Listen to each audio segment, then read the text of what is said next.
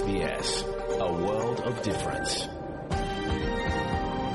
You're with SBS Ukrainian on mobile, online, and on radio. Ви з СБС українською на мобільних, в інтернеті та на радіо.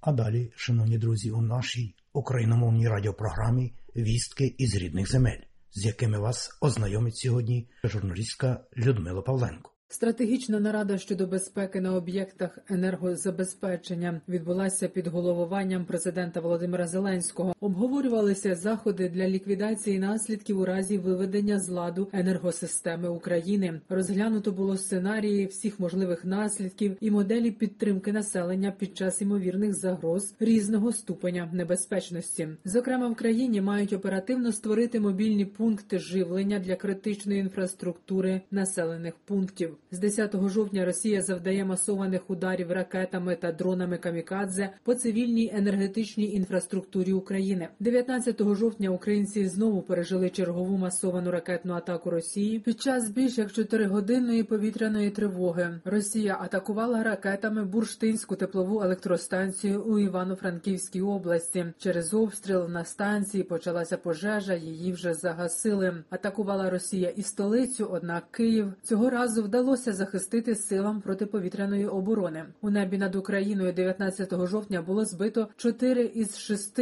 запущених Росією по Україні крилатих ракет та 10 безпілотників камікадзе. Зокрема, було збито 5 з 5 ракет, які цілилися по Києву. Премію імені Андрія Сахарова за свободу думки за 2022 рік отримав український народ на чолі з лідером держави Володимиром Зеленським. Президент у своєму щоденному зверненні привітав українців з міжнародною відзнакою, яка свідчить, що світ бачить і розуміє, що українці сьогодні відстоюють своє життя і свою землю у протистоянні російській воєнній навалі. Запровадження Росією так званого воєнного стану на тимчасово окупованих територіях України є псевдолегалізацією мародерства та розграбування майна українців, але для України нічого не змінює. Так відреагували в офісі президента України на путінський указ про воєнний стан на окупованих територіях Донецької, Луганської, Херсонської та Запорізької областей. Радник голови офісу президента Михайло Подоляк у Твіттері наголосив: продовжуємо звільнення та деокупацію своїх територій території. Указ, який оголосив очільник Росії, зокрема передбачає заборону на виїзд громадян на тимчасово окупованих територіях, тимчасове відселення мешканців, запровадження особливого режиму в'їзду і виїзду, а також обмеження свободи пересування, залучення громадян до виконання робіт. Крім того, вісім суб'єктів країни-агресора переведені в стан середнього рівня реагування. Йдеться про тимчасово окупований Крим та місто Севастополь, а також про Краснодарський край, Білгородську, Брянську, Воронезьку, Курську та Ростовську області. Відреагував на дії Кремля у своєму щоденному зверненні президент України Володимир Зеленський. Окупанти самі принесли війну на нашу землю під свою постійну брехливу тріскатню про нібито переговори, а тепер підписують якісь укази, що закріплюють війну. Ну, що можу сказати? Просто істерика у товаришів чекістів. Істерика, яка буде тим більше, чим ближче буде поразка Росії.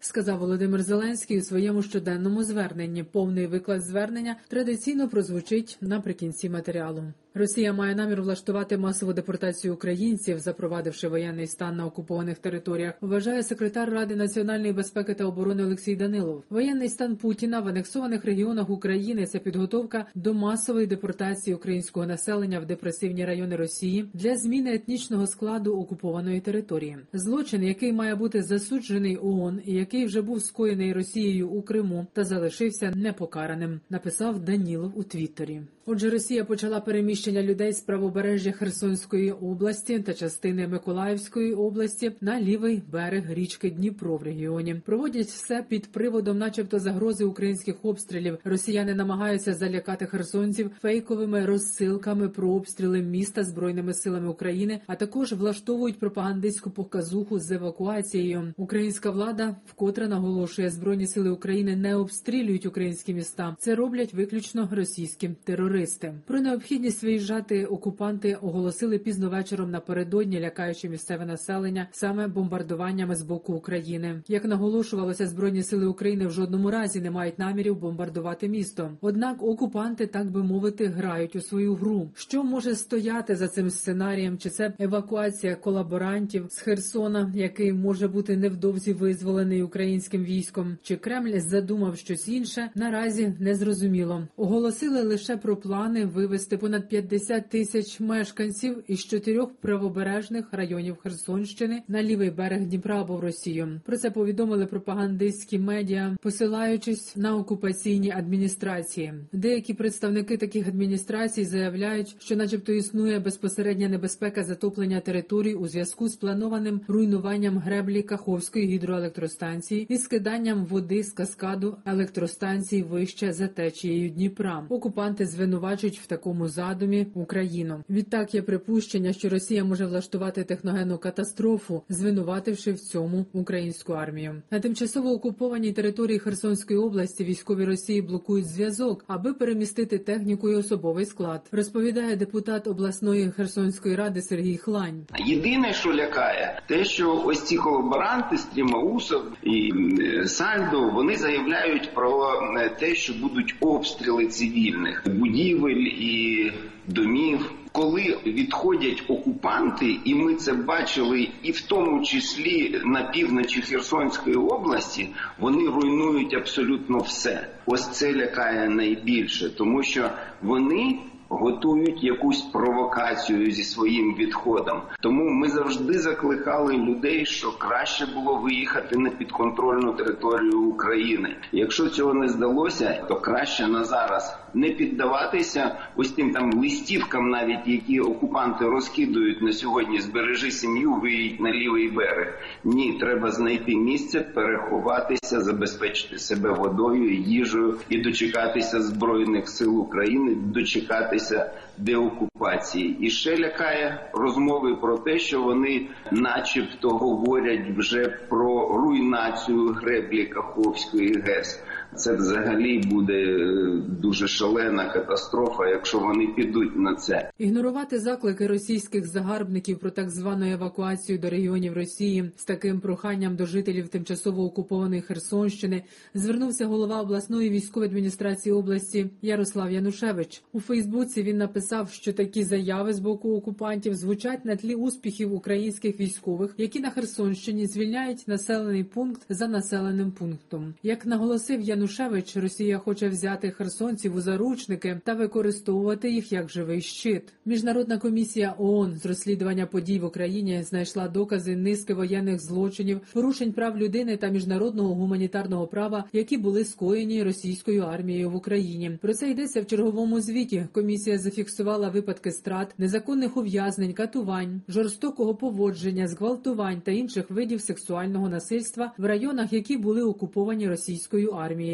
Людей затримували, незаконно вивозили до Росії. Чимало людей досі вважаються зниклими безвісти. Сексуальне насильство зачіпає жертв різного віку, членів сім'ї, зокрема дітей, іноді змушували ставати свідками таких злочинів. Свої висновки комісія зробила на підставі розслідування подій у Київській, Чернігівській, Харківській та Сумській областях. Розслідування провели наприкінці лютого та у березні 2022 року.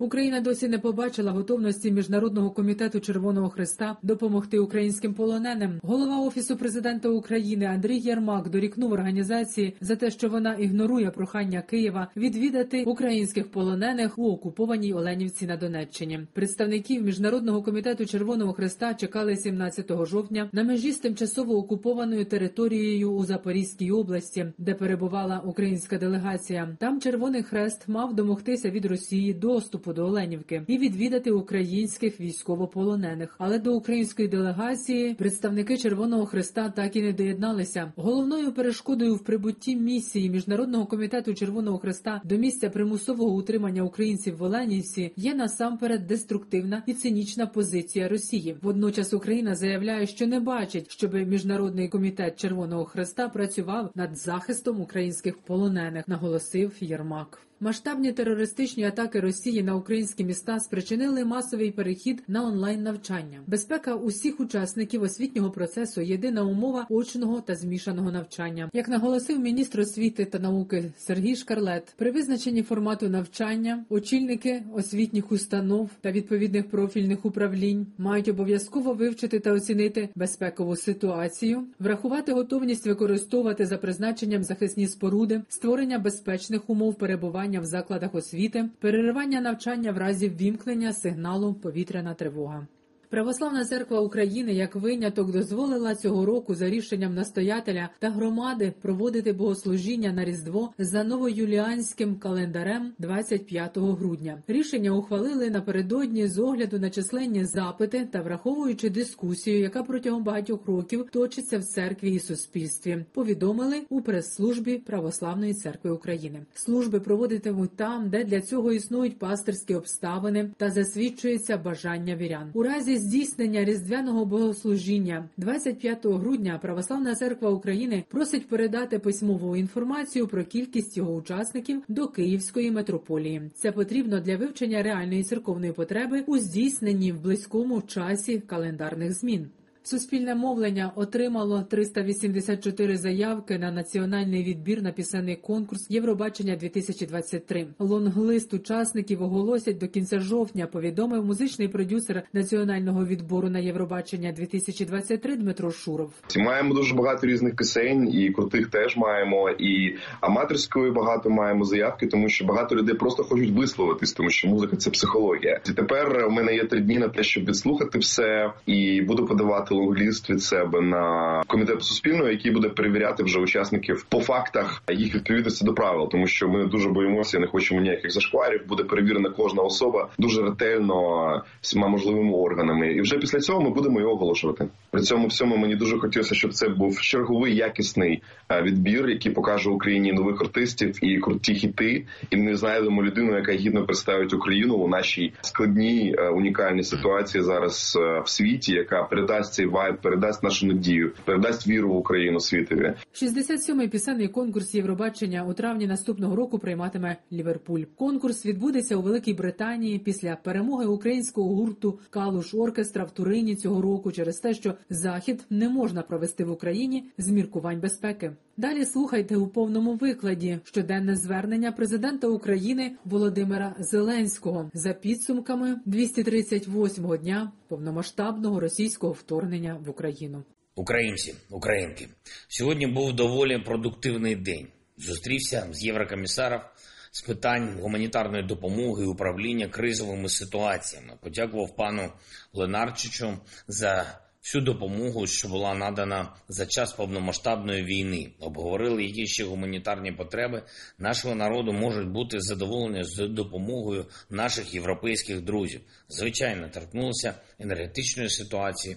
Говорив сьогодні з президентом Туреччини. Подякував за підтримку нашої територіальної цілісності. Обговорили ключові безпекові питання, що постали зараз перед Україною і усім нашим регіоном. Ключові теми зусилля для подальшого звільнення наших людей з російського полону, оборонна співпраця, експорт українського продовольства. Провів переговори з міністром закордонних справ Греції. Він прибув з візитом у Київ вже втретє за час з 24 лютого. Подякував Греції за підтримку в оборонній сфері. Домовились про посилення нашої взаємодії у двосторонніх відносинах і на рівні Євросоюзу, і також на рівні НАТО. Завтра братиму участь в саміті Європейського союзу. Звертатимусь до партнерів. Ключова тема, звісно, виклики нашої енергетиці, українській та європейській. Будемо реагувати спільно на терористичну загрозу. Сьогодні ж в офісі відбулася зустріч Андрія Єрмака з представниками посольств. Франції, Німеччини, Італії, Нідерландів та Іспанії щодо посилення нашої протиповітряної і протиракетної оборони. Працюємо для того, щоб гарантувати повну безпеку українському небу. Ми вже маємо суттєві результати. Протягом місяця збито 233 шахеди і десятки ракет. Лише за сьогодні, лише на київському напрямку, знищено 10 іранських дронів. Ще 11 шахедів збито завдяки воїнам повітряного командування Південь. Я дякую хлопці за чудову роботу. Є результати і на інших напрямках, але на жаль, є і влучання, є нові пошкодження критичної інфраструктури. Цієї доби три енергетичні об'єкти були знищені ворогом. Звичайно, ми зробимо усе можливе, щоб відновити нормальні енергетичні можливості нашої країни. Але для цього потрібен час, і для цього потрібні наші з вами спільні зусилля. Завтра ще більше ніж раніше. Будуть роз'яснення і від керівників обласних адміністрацій, від урядовців, але загалом потрібно вже з сьомої ранку завтрашнього дня особливо свідомо ставитись до споживання електрики. Будь ласка, не включайте зайву електротехніку. Будь ласка, обмежуйте споживання електрики тією технікою, яка потребує багато енергії. Завтра дуже важливо, щоб споживання було максимально свідомим. Тоді і графіки стабілізаційних відключень будуть коротшими. Провів сьогодні загальну нараду з питань енергетики. Офіс, уряд, енергокомпанії. Готуємось до усіх можливих сценаріїв з огляду на зимовий сезон. Виходимо з того, що російський терор буде направлений на енергооб'єкти. Поки за допомогою партнерів не забезпечено можливість збивати 100% ворожих ракет і дронів. Окремо сьогодні хочу звернутися до наших людей у тимчасово окупованих районах півдня і сходу України. Найближчим часом окупанти намагатимуться забрати чоловіків в свою армію. Всюди, так само як в Донецьку і Луганську. Будь ласка, уникайте цього так, як можете. Намагайтесь виїхати з окупованої території. Якщо ж ви не можете цього зробити і опинитесь в російських військових структурах, за першої ж нагоди намагайтесь скласти зброю і прийти на українські позиції. І головне, бережіть своє життя і обов'язково допомагайте іншим нашим людям, які поруч із вами. Наше спільне завдання вистояти, вистояти проти цих неадекватів. Росія півроку цуралася навіть слова війна, карала за нього своїх же людей кримінальними справами, а тепер сама ж оголошує воєнний стан на окупованих територіях. Окупанти самі принесли війну на нашу землю під свою постійну брехливу тріскатню про нібито переговори, а тепер підписують якісь укази, що закріплюють війну. Ну, що можу сказати? Просто істерика у товаришів чекістів. Істерика, яка буде тим більше, чим ближче буде поразка Росії. Ввечері підписав черговий указ про нагородження наших воїнів. Державними нагородами сьогодні відзначено 71 військовослужбовець Збройних сил України. Дякую кожному і кожній, хто воює і працює заради України. Дякую усім, хто допомагає нашому захисту. І окремо хочу подякувати за те, що саме український народ став цьогоріч лауреатом особливої відзнаки Європарламенту премії Сахарова. Ця нагорода щорічно вручається тим хто зробив найбільший внесок у захист демократії, людських прав, європейських цінностей. Дійсно важливо, що у Європі цьогоріч відзначені усі українці і українки, мільйони наших людей, що так сміливо захищають свободу. Слава нашому прекрасному народу! Слава Україні! Людмила Павленко для радіо СБС. І далі нагадуємо, що Україномовна програма Радіо СБС щодня подає вістки з рідних земель та огляд новин бюлетеня СБС Радіо. Заходьте на нашу веб-сторінку www.sbs.com.au і також на нашу сторінку у Фейсбуці. Ви можете слухати наші радіопрограми також і через мобільні додатки App і Google Play. Слухайте Радіо СБС сьогодні і завжди.